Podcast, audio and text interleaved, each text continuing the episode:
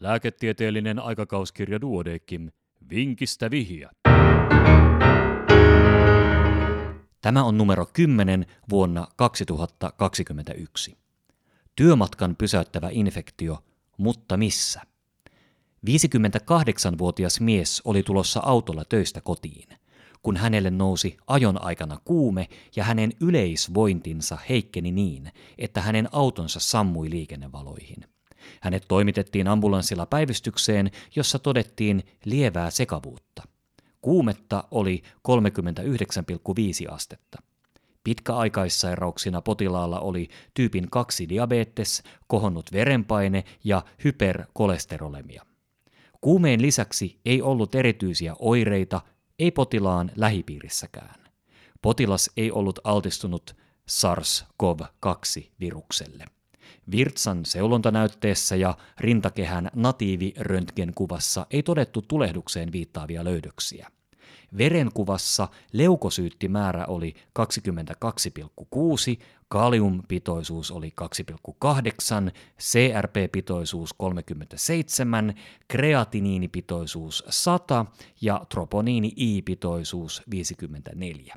Maksa-arvot olivat viitealueella, eikä influenssa- tai koronaviruksen nukleiinihappua ollut osoitettavissa nenänielusta. Työdiagnoosiksi muodostui sepsis, ja potilaalle aloitettiin suonen sisäinen kefuroksiimilääkitys. Hampaat todettiin hoitamattomiksi. Potilas kertoi puolen vuoden ajan esiintyneen ulosteen karkailua. Selkäkipua ei ollut, eikä potilaalle ollut tehty peräsuolen alueen toimenpiteitä. Potilaan siirryttyä osastolle CRP-pitoisuus suureni lukemaan 298. Toisena päivänä vuodeosastolla ulosteen karkailua tutkittaessa havaittiin peräaukon sulkijalihaksen tonus heikentyneeksi. Kivespussit olivat turvonneet ja hieman punoittavat. Alueen palpaatiossa ei ilmennyt kosketusarkuutta. Mikä oli diagnoosiin johtanut statuslöydös tai tutkimus, joka johti kuumeen syyn selviämiseen, ja mikä oli kuumeen syy? Ja ratkaisu seuraa hetken kuluttua.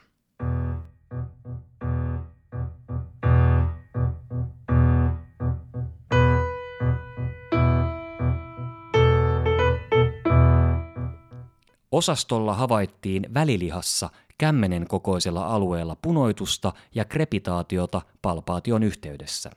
Potilaalla todettiin siis kliinisesti kaasun muodostumista ihon alaiskudoksessa. Hän päätyi päivystysleikkaukseen, jossa todettiin välilihan alueella faskiitti ja useita märkäpesäkkeitä. Näistä otetuissa näytteissä kasvoi actinomyces turikensis ja anaerobiden grampositiivinen kokki, jonka tarkempi tyyppi ei selvinnyt. Haava suljettiin myöhemmin plastikkakirurgisella leikkauksella, kun tulehdus oli parantunut. Potilaalla todettiin lihaskalvoa pitkin leviävää kuoliota aiheuttava bakteeritulehdus, jota kutsutaan nekrotisoivaksi faskiitiksi.